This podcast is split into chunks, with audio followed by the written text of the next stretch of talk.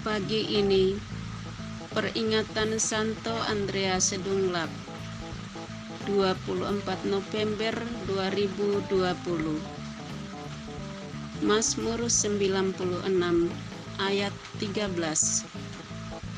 Ia datang menghakimi dunia dengan keadilan dan bangsa-bangsa dengan kesetiaannya.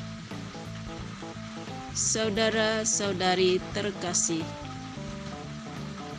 kedatangan Tuhan pasti akan menggembirakan bagi orang beriman yang hidup bersih, jujur, adil, dan bertanggung jawab.